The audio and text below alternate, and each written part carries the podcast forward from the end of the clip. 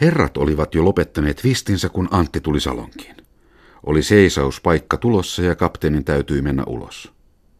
Kun Antti näki muidenkin juovan totia, tilasi hänkin sitä. Hän tarkasti bufettineitiä ja katsoi häntä suoraan silmään. Neiti kesti katseen ja oli kylmä ja rauhallinen. Ei näkynyt mitään merkkiä kasvoissa tai käytöksessä, joka olisi vahvistanut Anttia hänen epäilyksessään. Se oli varmaankin ollut joku muu laivan naisesta, ja kun hän tuli tästä vakuutetuksi, oli hän siitä melkein iloinen. Neiti asetti hänen eteensä nuo ystävälliset totineuvot. Tuon valkean vesikannun, soman sokerirasian valkoisinen eliskulmaisiksi leikattuinen sokuripalasineen ja sitten vielä tuon pienoisen, melkein neitseellisen konjakkikarahvin. Kun Antti näki nämä edessään ja katseli näitä, tuntui hänen sydämessään iloinen hypähdys. Syytä tietämättä oli hän niin onnellinen, että kihosi vettä silmään samalla kuin olisi tehnyt mieli seisoalleen kimmahtamaan, kätensä ojentamaan ja kirkasemaan kimakka. Hurraa huuto! Oli tämä elämä kuitenkin toista kuin koulussa ennen. Jos tahtoo jotain maistaa, täytyy se tehdä salaa lukon takana, jossain ahtaassa, mustassa kammarissa.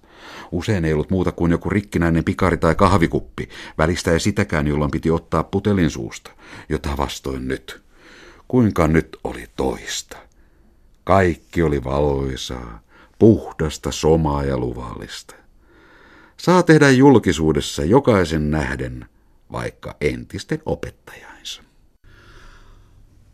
Antin oli käsi kalvosesta kevelänä, ja pikkusormi pikkusen ulkona muista, kun hän nakkeli sokerin palaset lasiinsa.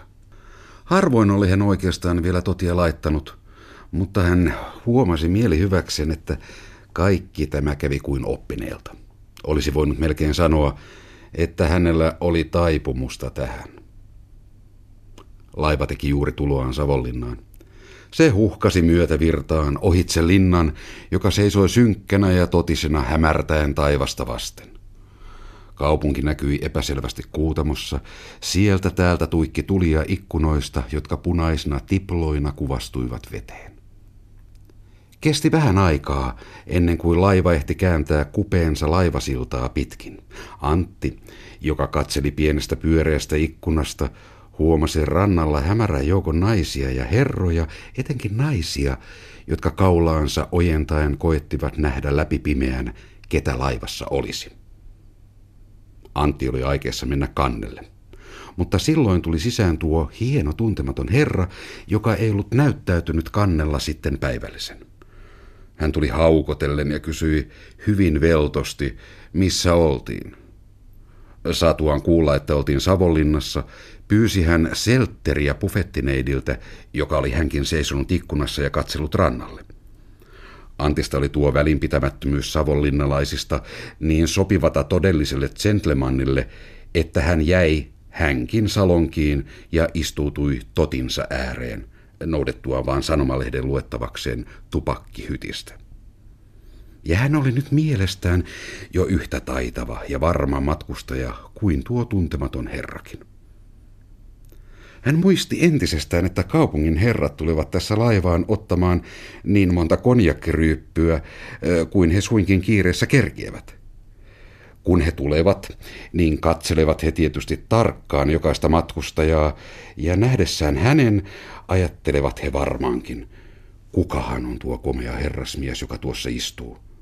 Ja kun neitoset kysyvät heiltä, ketä oli laivassa, niin selittävät he, että oli siellä muuankin solakkavartaloinen nuori ylioppilas puettuna pitkään mustaan takkiin ja vaaleihin housuihin. Hän istui itsekseen totilasin ääressä hyvin huolettomasti ja luki sanomalehteä. Kukahan se oli? Ei me hänen nimeään tiedetty. Vähän päästä työntäysikin herroja salonki täyteen ja jok ikinen heistä katsahti Anttiin ja hän huomasi heidän toisiltaan jotain vielä kysyvänkin, tietysti sitä, kuka hän oli. Antti oli niin kuin ei heitä olisi ollutkaan. Ainoastaan e, silloin, kun hän terästi totiaan, sekoitti lusikallaan ja vei lasin huulilleen, e, katasti hän sivumennen Savonlinnan herroihin.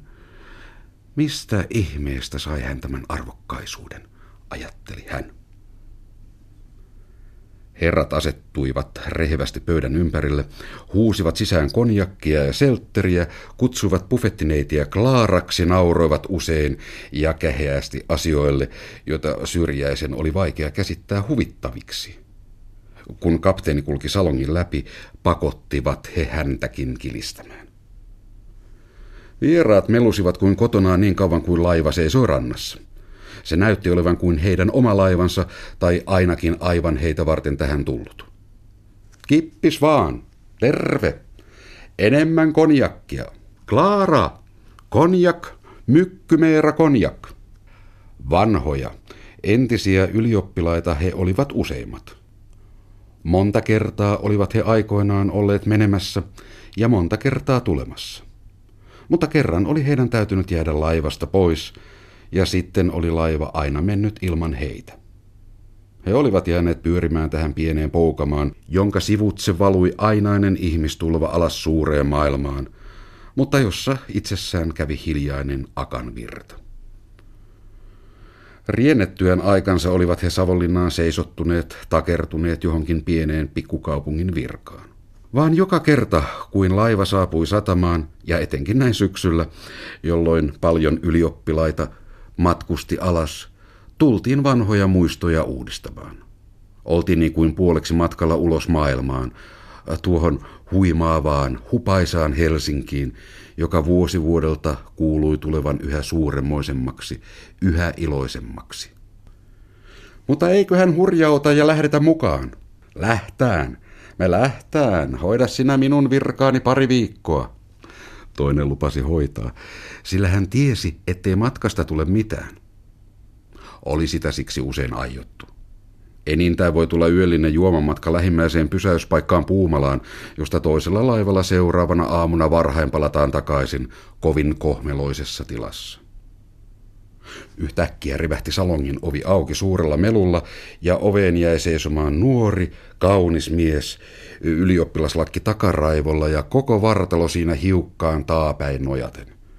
Hän jäi tahallaan kynnykselle ja oli suotta ihmettelevinään.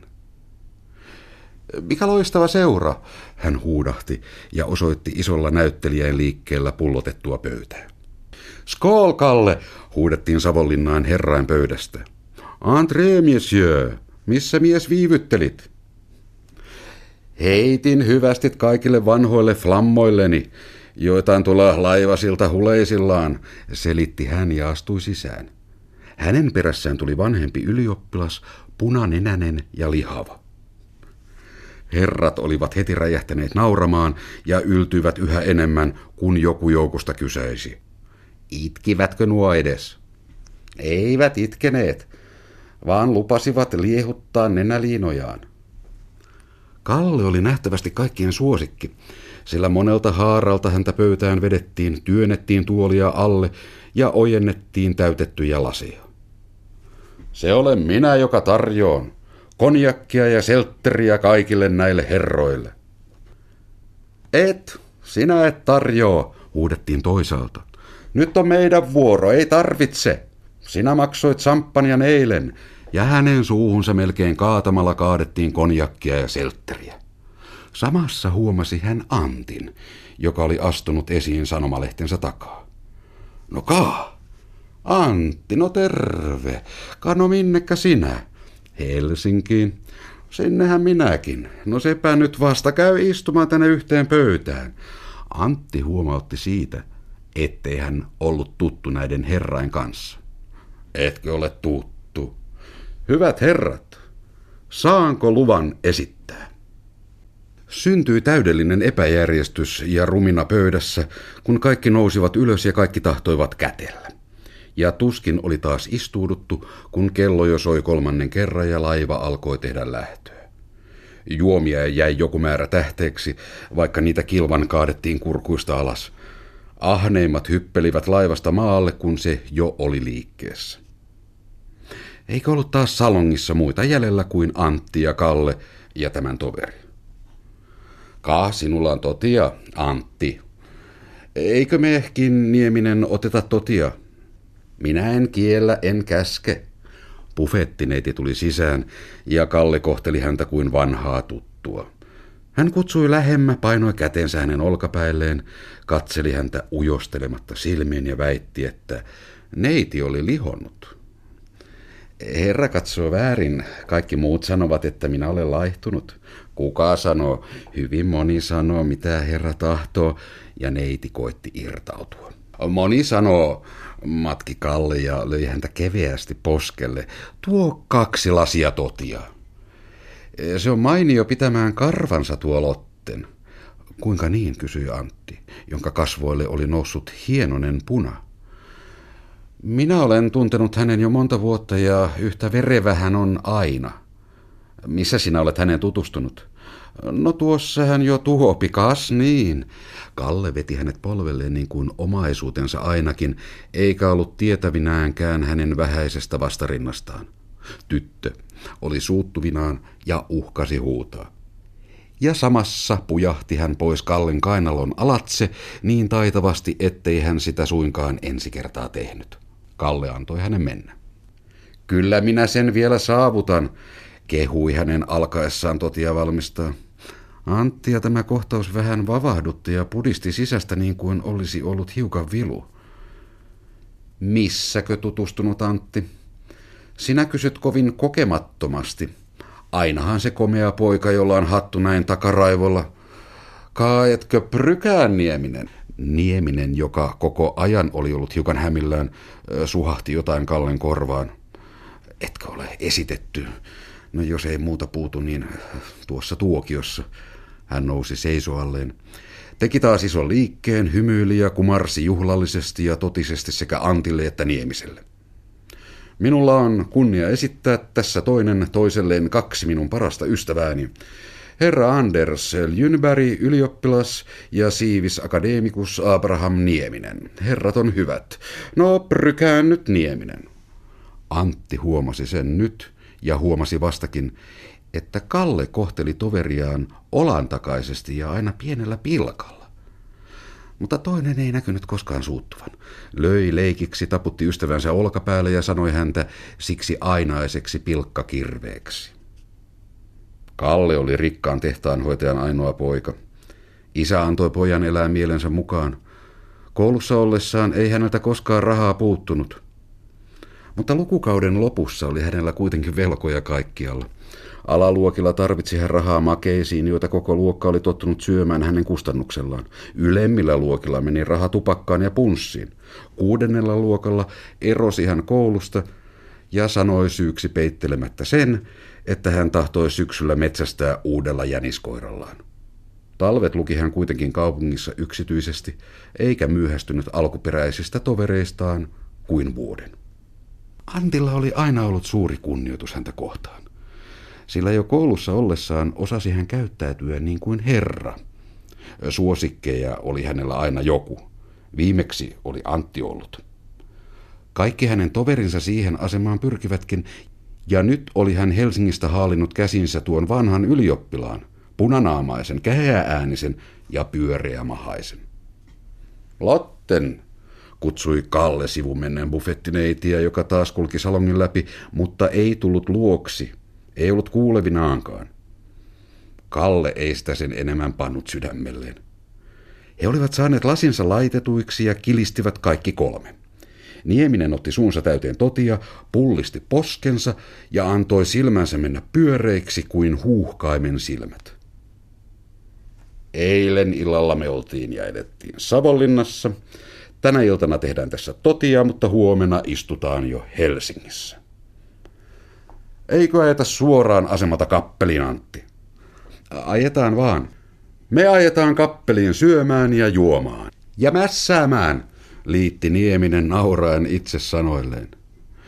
No jos sitä eilen ja vielä tänäänkin mässättiin siinä siunatussa Savonlinnassa, päivitteli Kalle, ja he alkuvat Niemisen kanssa muistella viimeisen vuorokauden viettoa.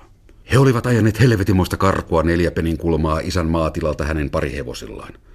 Ne olivat Savonlinnaan tullessa selältääkin vaahdossa ja olisi saanut sammiollisen valkeata saipuan kuohua, jos olisi joka paikan puhtaaksi kaapinut. Olisi ollut ehtiminen edellisen päivän laivaan, mutta laivarannassa olivat äskeiset Savonlinnan herrat ja matka jäi seuraavaan iltaan. Ensin ryypyttiin rantaravintolassa ja sitten seurahuoneella, josta lähdettyä hurjauttiin piiritanssia tanssimaan keskellä toria ja asetettiin palovartija keskeen. Siitä olisi saattanut tulla helvettiä, jos ei viskaali itse olisi ollut parassa miessä. Nälkälinnaan oli kurin vuoksi menty aamiaiselle. Pormestarilla oli istunto ja lääkärillä vastaanottotunti. Suoraan kapakkasta menivät kumpikin virkapaikkaansa ja tulivat taas takaisin jatkamaan. Silloin syönyttiin tilaamaan samppania. Etkö sinä, Kalle, maksanut itseksesi toista puolta? No minähän ne maksoin. Eikö sellaista juomingin tule kalliiksi, kysyi Antti, joka ihmetellen kuunteli näitä sankaritöitä, jollaisissa ei itse ollut milloinkaan vielä ollut osallisena. Tuleehan ne vähän, mutta enpä ole ollut niin perinpohjaisella ja hupaisella retkellä sitten kuin kesällä Helsingissä. Se oli ollut silloin, kuin Kalle oli tavannut tämän Niemisrähjän, tämän Rähjäniemisen. Samalla oli Kallen ylioppilas Vifti. Kalle oli saanut pidennystä historiassa ja jäänyt muista kesemmäksi. Ei tahtonut kuitenkaan luku sujua kesäkuumalla Helsingissä. Vasta heinäkuun alussa suoritti hän tutkintonsa lukematta muuta kuin ensimmäisen sivun vanhan ajan historiaa. Nieminen harhaili samaan aikaan hajanaisissa vaatteissa, kello ja valkoinen lakki pantissa pitkin polttelevia katuja eikä päässyt irtautumaan asunnostaan, johon oli velkaa koko lukukauden. Ylioppilashuoneen lukusalissa tapasivat he toisensa – ja Nieminen iski kohta Kalleen esitellen itsensä hänelle. Hän oli saanut oivan kalan onkeensa.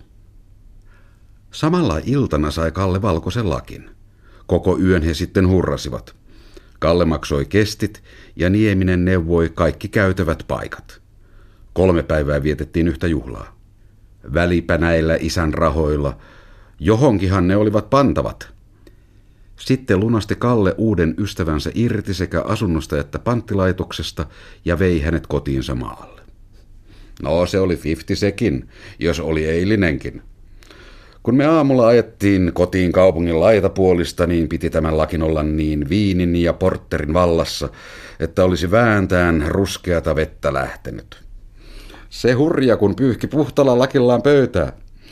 Me ajettiin suoraa päätä Grappen mammaan ja tahdottiin uutta lakkia. Grappen mamma pui sormella ja torui, ai ai ai ai noita nuoria studentteja, eilen ostettu uusi lakki ja nyt noin tahrittu. Mutta minä kysyin, ettekö rahallaan saa uutta ja viskasin satamarkkasen pöytään. Lakki tuli ja tuossa se on. Muistatko, mitä se vielä muuta sanoi? No mitä? Noin kaunille nuorelle studentille minä annan paras lakki, mikä minulla on. Lakki kuin lakki. Ja samalla heittäytyi Kalle kyljelleen sohvalle nakaten lakkinsa juoksemaan pitkin pöytää. Se liukui sileää pintaa myöten yhtä kyytiä lattialle. Nieminen yritti nostamaan sitä. Anna olla, Nieminen. Kuuletko? Minä kiellän sinua koskemasta minun lakkiini. Helsingistä ostetaan uusi. Arvaappa Santti, paljonko meni jo sinä yönä? Kappaleen toista sataa meni. Mitäs isäsi sanoi? Ei se ukko sano mitään milloinkaan. Kysyy vaan kuinka paljon minä tarvitsen, eikä ole tiliä tahtonut vielä milloinkaan. Antti katseli toveriaan, joka puoleksi loikoi sohvalla. Otsa oli valkoinen, hieno ja soikea. Nenä oli heikosti koukistunut, huulet punaiset ja paksunlaiset. Silmät olivat siniset, mutta kiiltivät nyt väsymystä ja alkoholia. Tukasta oli kähärä limautunut otsaan kiinni. Mustien viiksien alkua orasti ylähuulessa. Puku oli hieman epäjärjestyksessä. Kallella oli aina ollut suuri vaikutusvoima Anttiin, joka joutui helposti sellaisten johdettavaksi, jotka olivat kokeneet ja tiesivät enemmän kuin hän. Nyt ihaili hän Kallia etenkin hänen huolimattomasta ja varmasta käytöksestään. Hänen ei tarvinnut tehdä tiliä isälleen mistään. Hän ei välittänyt vähäkään valkeasta lakistaan, jota hän, Antti, oli koko kesän suojellut kuin silmäteränsä, ja jonka varjelemisesta äitillä ja sisarilla oli ollut ainainen huoli. Sata markkasia oli hällä rutistettuna kukkaro täyteen, ja liivien taskuissa helisi hopeaa ja kuparirahoja irtaallaan. Antilla olivat rahat lompakossa, joka oli ommeltuna povitaskun vuoriin kiinni. Ja vähitellen kasvoi Kalle hänen silmissään esikuvaksi vapaasta miehestä, semmoisesta, joksi hänenkin määränsä oli pyrkiä. Kaikki kolme terästivät he lasejaan, joivat ja jatkoivat samaan suuntaan. Lasit tyhjenivät nopeasti, varsinkin Niemiseltä, jonka lihava, pehmyt ja kesäkoinen käsi vähäväliä ahnaasti kouristi omaansa ja keikisti sen, niin kuin näytti, sekä suuhun että silmiin. Kalle kertoi nyt tarkemmin, missä he tuona suurena Helsingin viftiyönä olivat olleet. Hän nimitteli katuja ja niiden numeroita, mainitsi paikkoja, joilla oli omituiset ja salaperäiset nimensä. Ja merkitsevästi silmää iskien Antille lupasivat he ihmisen kanssa hänellekin niitä näyttää ja kaperille jouduttaisiin. He tuumivat, että jos Augusta vielä on entisessä paikassaan, he ajavat sinne. Se oli ihan hurjistunut tähän Kalleen, kertoi Nieminen. Minä en tahtonut millään lailla päästä hänestä erilleni, lisäsi Kalle nähtävästi mielissään. Antti oli kyllä osiksi kuullut tällaisesta puhuttavan. Hän oli usein pitkät hetket vuoteellaan. Maaten ja metsässä selällä ja loikoen niistä haaveksinut, niitä mielessään kuvailut ja loihtinut eteensä oudon hekumallisen maailman. Mutta sellaista, mitä Kalle hänelle nyt kaikesta siitä kertoi ja maalaili elävissä ja rajuissa piirteissä, ei hän ollut osannut uneksiakaan. Hän kuunteli vavistus rinnassa ja hengitti epävarmasti ja lyhyesti, kauan huokumistaan pidätellen samalla kuin kasvot olivat kuin jäykistyneet. Silloin tällöin teki hän jonkun kysymyksen, joka tuli arasti esille, vaikka hän koetti asettaa sen siihen muotoon, kuin hän kyllä olisi kaikki pääasiassa tiennyt, vaikka ei ollut muutamista sivuseikoista selvillä. Helsinki rupesi kangastamaan hänen edessään tumman punaisena, samettisohvaisena huoneena, josta lähti hurmaava parfyymi, jossa oli salainen puolihämärä, jossa liikkui väliä vaatteisia olennoita, mitkä ihan lähelle tunkivat, istuutuvat polvelle, kietovat käden kaulaan ja toisella soittivat pianoa, johon lauloivat kevyttä, hehkuvata säveltä tuota samaa, jota Kallekin hyrähteli. Frallallaa nattene braa. Nuo olivat olleet siellä. Ne olivat nähneet sen kaikki ja monta kertaa kokeneet. Ja hänkin saisi sen kokea. He veisivät hänet sinne. Ehkä he jo huomenna. Hän oli käynyt kasvoiltaan kalpeaksi ja lasia ottaessa vapisi käsituntuvasti. Kallen lakki loikoi yhä lattialla. Buffettineeti huomasi sen ohikulkiessaan ja nosti pöydälle. Silloin käytti Kalle taas tilaisuutta ja veti hänet Antin editsen luokseen. Vastustaessaan tuli tyttö kädellään varanneeksi Antin polveen ja puristaneeksi sitä. Kalle asetti lakkinsa neidin päähän. Se sopii mainiosti. Kaikki minun lakkini ovat sopineet sinulle erinomaisesti. Koettakaa minunkin lakkiani, sanoi Antti epävakaisella äänellä, otti laki Lotteni päästä ja koetti panna omansa sijaan. En minä herra lakista huoli, ja Lotten esti sen kädellään. Kalle tuli Antille avuksi. Mikset huoli? En huoli. Sinun pitää huolia. On hän yhtä komea poika kuin minäkin. Kas noin ja maistan nyt hänen lasistaan. Vaan tyttö maistoi tahallaan Kallen lasista. Koska sinä olet noin uppiniskainen, niin kiedot sinä rangaistukseksi kätesi hänen kaulaansa ja suutelet häntä sovinnoksi poskelle. Hän on sinun ihastunut. Kapteeni tulee ja minun pitää mennä pöytää kattamaan. Ei tule, pian nyt. Ja Kalle sysäsi hänet omasta sylistään Antin syliin. Mutta kun Antti tunsi hänet polvellaan, olivat häneltä voimat kuin poissa, eikä suutelemisesta tullut mitään, vaikka tyttö nähtävästi jo olisi ollut suostuvainen. Antti oli vaan hämillään ja veti ja puhalsi paperossia niin, että pihisi. Lotten sai siitä savua henkeensä, alkoi rykiä ja nousi pois. Ka, no, miksi et sinä suudellut? Miksi et sinä suudellut, sanoi Antti naama tyhmän nolona. Ei kuule Antti, ei sitä sillä tavalla. Sinä et osaa vielä ollenkaan naisten kanssa, rupesi Kalle häntä neuvomaan. Ole sinäkin niin kuin minä olen. Ja Kalle oli naisten kanssa niin, että hän aluksi imponeerasi. Käyttäytyi huolettomasti, tuskin oli huomaavinaankaan, puheli seuroissa herrojen kanssa ja katsahti vaan silloin tällöin naisten puoleen.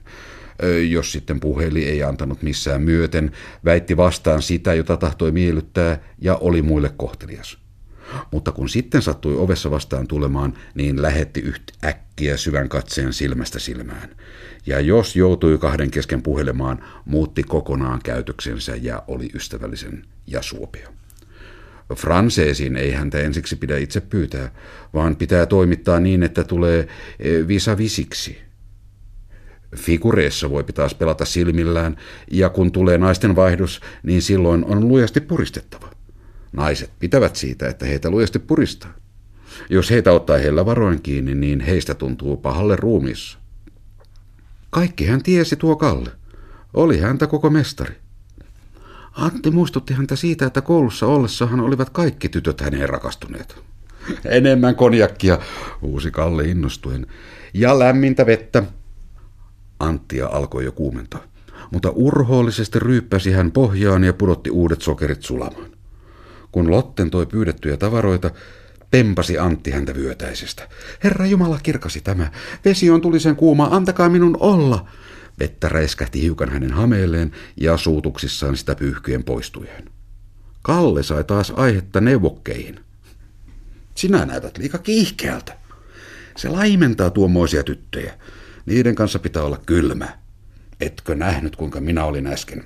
Otin hänet aivan väliinpitämättömästi polvelleni niin kuin koiran. Se, tule tänne, pane pääsi tähän. Katselin rauhallisesti ja juttelin tavallisia asioita. Sitten työnsin hänet sinun sylisi. Kun niille niin tekee, niin ne eivät lähde vaikka puistaisi. Tarttuvat vaikka jalkaan, ja jos eivät muuten pysy, niin pureutuvat kantapäähän kiinni. Antti ei puhunut siihen mitään. Mutta nyt hänen poskensa hehkuivat ja yhtäkkiä hän villiintyi. Terve miehet! Nyt me ryypätään ja huomenna ajetaan junalta suoraan. Ajetaanko Kalle? Hei, hei! Hei, hei, kasanttia vaan. Se on päätetty asia, että ajetaan. Terve Antti. Sinä et ole hukassa, kun olet miesten seurassa. Sinunkin pitää oppia maailmaa tuntemaan ja meidän kanssamme sinä opit. Minä aionkin oppia maailmaa tuntemaan. Antti jo vähän sammalti. Tuutingit rupesivat nousemaan huimaavalla vauhdilla häntä päähän. Korvissa soi ja humisi ja hänen oma äänensä kumahteli luonnottomalta. Lotten, joka katti illallispöytää toisella puolen salonkia, häämöitti kuin jostain toiselta rannalta. He söivät illallista. Pöydässä oli ainoastaan herroja. Puheltiin paljon ja juotiin olutta. Antti ei nähnyt kaikkia oikein tarkkaan. Siinä oli pöydällä kaikenlaista punaista ja viheriäistä. Hän söi enimmäkseen vain yhtä lajia, mitä lienee ollut lihalaitosta. Hän ei puhunut mitään, mutta hymähti välistä itsekseen. Sitten alkoi naama tulla onnettoman näköiseksi. Ja yhtäkkiä loppupuolella illallista nousi hän mennäkseen. Minne sinä menet, Antti? En minnekään. Voitko pahoin? Sinä olet ihan vaalea. En minä voin pahoin. Minä voin aivan hyvin. Kyllä minä tulen kohta. Mutta mennessään horjahti hän ovenpieltä kohti. Kapteeni kuiskasi Kallelle, joka oli saanut kunniapaikan hänen vieressään. Merenkäyntiä tyynessä vedessä, ja Kalle ja Nieminen nauroivat yhdessä kapteenin kanssa nuoren miehen vahingolle. Kalle kysyi, saisiko hän luvan tarjota kapteenille konjakkarin. Kapteeni suostui ja pian oli hän takertunut kaskuihinsa kiinni. Niemisellä oli koko ajan kasvot valmiina nauruun laukiamaan. Se voimakas tunne, mikä Anttia äsken oli kohottanut kuin rinnassa pullistuva ilmapallo, oli nyt kokonaan poissa, ja sen sijaan täytti surkea pahoinvointi. Hän tapasi he seisomasta ulkona viileässä tuulessa ja painoi jyskävää ohimoaan kantta kannattavaa rautaa vasten – vaan ohimon kohta ei tahtonut pysyä pyöreän raudan nojassa. Se luiskahti yhtä mittaa pois ja hattu vetäytyi vähitellen kallelleen ihan silmille. Antti tunsi sen ja tajusi hämärästi putoamisen vaaran. Ihmeteltävällä varovaisuudella vei hän toisen kätensä lakkiin, samalla kuin toisella piti lujasti kiinni raudasta ja asetti sen vierensä penkille. Koetti painaa yhäkin ohimoa ja poskea kylmää rautaa vasten, joka teki hyvää. Siinä hän pysytteli vähän aikaa ilkeä, yhä paheneva tunne sydän alassa. Hän kuuli epäselvästi laivan jyskytystä ja eroitti vaan hämärästi kuun valojuovan alhaalla laineiden harjalla. Joku ajatus oli hänelle muodostumaisellaan jostain asiasta, mutta ei siitä pitkään aikaa mitään valmista tullut. Vihdoin selvisi se siksi, että kunhan ei vaan hänen hattunsa putoaisi penkiltä järveen, kun tuulee. Mutta silloin puserti yhtäkkiä hänen sisuksiaan kuin synnytystuskissa. Alhaalta tunki ylöspäin hiukaiseva kipu ja pani pari kertaa surkeasti voihkasemaan. Kun se oli ohitse, oli hiukan helpompi olla, mutta otsalle oli noussut kylmä hiki. Pekka sattui tulemaan alhaalta salongista ja kuuli sen vaikeroimisen, jonka tuska pusersi Antista. Mikä sinua vaivaa, Antti? Ei minua mikään vaivaa, usko pois, että ei minua mikään vaivaa. Hän ei olisi millään lailla tahtonut tunnustaa, että hän oli juovuksissa, ja hän koitti puhua niin vakavasti kuin suinkin. Mutta kielen kompastelemisesta tunsi Pekka kuitenkin heti kohta taudilaadun.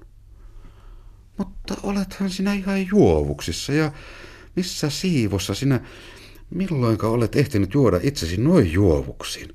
Vaan Antti väitti, ettei hän ole. Hänellä on vaan paha elämä. Kun hiukan kuuma salongissa ja oli tullut jäähdyttelemään. Menee vaan Pekka takaisin sinne, mistä on tullut. Ei tarvitse ollenkaan seistä siinä. Hän menee itsekin takaisin salonkiin. Kalle odottaa häntä ja hän lupasi tulla. Mutta kun hän liikahti mennäkseen, horjahti hän ja kolahutti jalallaan pahasti jotain käpsäkkiä penkin alla. Hän suuttui siitä ja tiuskaisi vihaisesti Pekalle, että mitä hän siinä tiellä seisoo. Antaa hänen mennä. Minne sinä aiot mennä? Minä menen syömään illallista. No johan sinä olet syönyt illallista, sinun täytyy oitis panna maata. Tule minä vien sinut hyttiisi. Minä tahdon suudella Lottenia. Mitä tahdot? Minä tahdon suudella Lottenia ja anna minun mennä. Pekka koitti ensin houkutella häntä ja vetää rintapielestä pois. Mutta silloin Antti puuttui yhteen kohtaan ja alkoi riidellä. Hän tahtoi välttämättä suudella Lottenia ja syödä illallista. Ja hän ojensi he menemään salongin ovea kohtaan. Mutta silloin täytyy Pekan ottaa ankaran luonto päällensä, niin kuin hän jäljestäpäin kertoi, ja sanoa tuimasti. Sinä et mene nyt minnekään, vaan tulet koreasti alas hyttiisi ja panet paikalla maata. Ja käsi puolesta vei hän Anttia kokkasalonkia kohti. Ovessa koitti Antti vastustaa, mutta Pekka irroitti kädet ja työnsi hänet sisään. Mennä kolutessaan päätti Antti juopuneen viekkaudella, ettei hän siltä anna myöten, vaikka nyt on vaan näin antavinaan. Kun hän tulee alas, niin kääntyy hän takaisin. Se luulee tuo, että hän näin vaan, mutta ei hän näin vaan. Hän on vain se poika, joka... Mutta kun salongin lampun valossa huomattiin, että rinta oli märkä ja likainen, masentui mieli täydellisesti. Hänen uudet hienot vaatteensa semmoisessa siivossa. Ja itku oli vaan vähän matkan päässä kurkusta. Pekka toimitti Antin hyttiin maata, veti kengät jalasta, auttoi vaatteita hänen päältään, nouti pullon seltteriä ja juotti sitä sairaalle.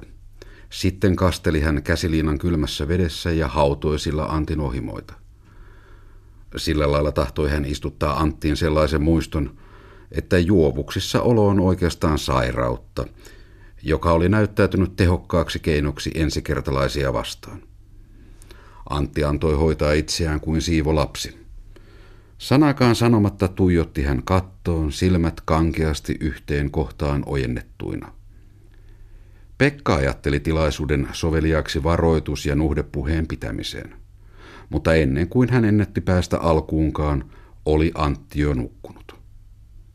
Pekka jätti hänet siihen nukkumaan ja painoi oven varovasti kiinni.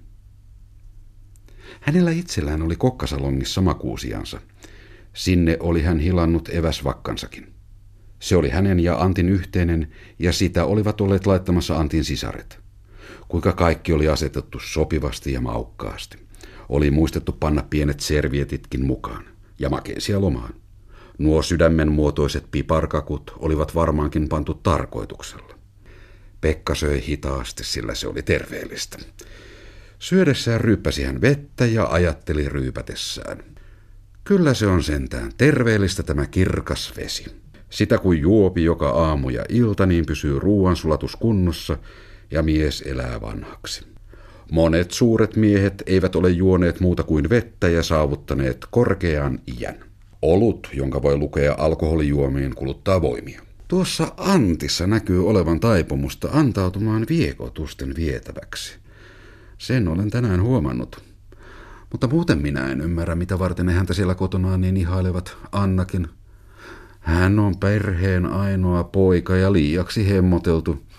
Semmoiset usein joutuvat turmiolle. Aina on häntä sanottu hyväpäiseksi, mutta en minä sitä ole niin erittäin huomannut. Se näkyy vasta siitä, miten luvut ja tutkinnot Helsingissä alkavat sujua.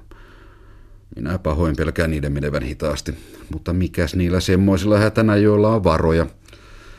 Hän voi viipyä vaikka kymmenkunnan vuotta Helsingissä. Vasta sitten, kun on elänyt mielestään tarpeeksi ja tyhjentänyt nautintojen maljan pohjaan saakka, alkaa hän todenteolla harrastaa toimeentuloaan. Kaikki käy yhtä helposti kuin sitäkin ennen. Koho vähitellen puotulauseiden kautta, kun on isällä tuttavuuksia. Saa helppotyösen viran ja elelee vaan. Pekka oli lopettanut syöntinsä ja alkoi riisuutua. Tiloja oli useampia. Hän valitsi parhaimman lähellä kommodia. Sen päälle asetti hän vaatteensa hyvään järjestykseen, tarkasti kaulustintaan, jota ei vielä huomenna tarvinnut muuttaa, vältti se näin matkalla ja pesu on kallista Helsingissä, veti varovasti kellonsa ja sijoitti sen niin, ettei suinkaan putoaisi. Housut, joiden taskussa oli rahakukkaro, pantiin pään pohjiin. Kynttilän sammutettua laski hän velkansa. Hän oli köyhä ja hänen oli täytynyt tehdä velkoja. Oli niitä kolmatta tuhatta. Mutta hän suorittaa tutkinnon syksyllä. Kolmen neljän vuoden päästä on ehkä oma paikka. Täytynee Annankin tuoda sen verran pesään, että pääsee veloistaan. Ukko kuuluu panevan pankkiin joka vuosi kolme tuhatta palkastaan. Helposti oli hän saanutkin Annan, vaikka sen ympärillä liehakoi muitakin. Siinä seuranäytelmässä oli hän jo huomannut varmat merkit. Rekiretkellä se sitten ratkaistiin. On se pulska tyttö. Ohoi. Kumpa saisin nyt hyvän ja halvan asunnon Helsingistä. Parasta taitaisi olla asettua maaseudulle rautatien varteen ja niin hän tekeekin. Vähän päästä alkoi hänen nurkastaan kuulua pientä pihinätä, ja hetken kuluttua kuorsasi Pekka. Ruokasalissa istuivat myöhään yhden Kalle ja Nieminen. Siellä oli saatu toimeen uusi visti kahvin ja liköörin ääressä.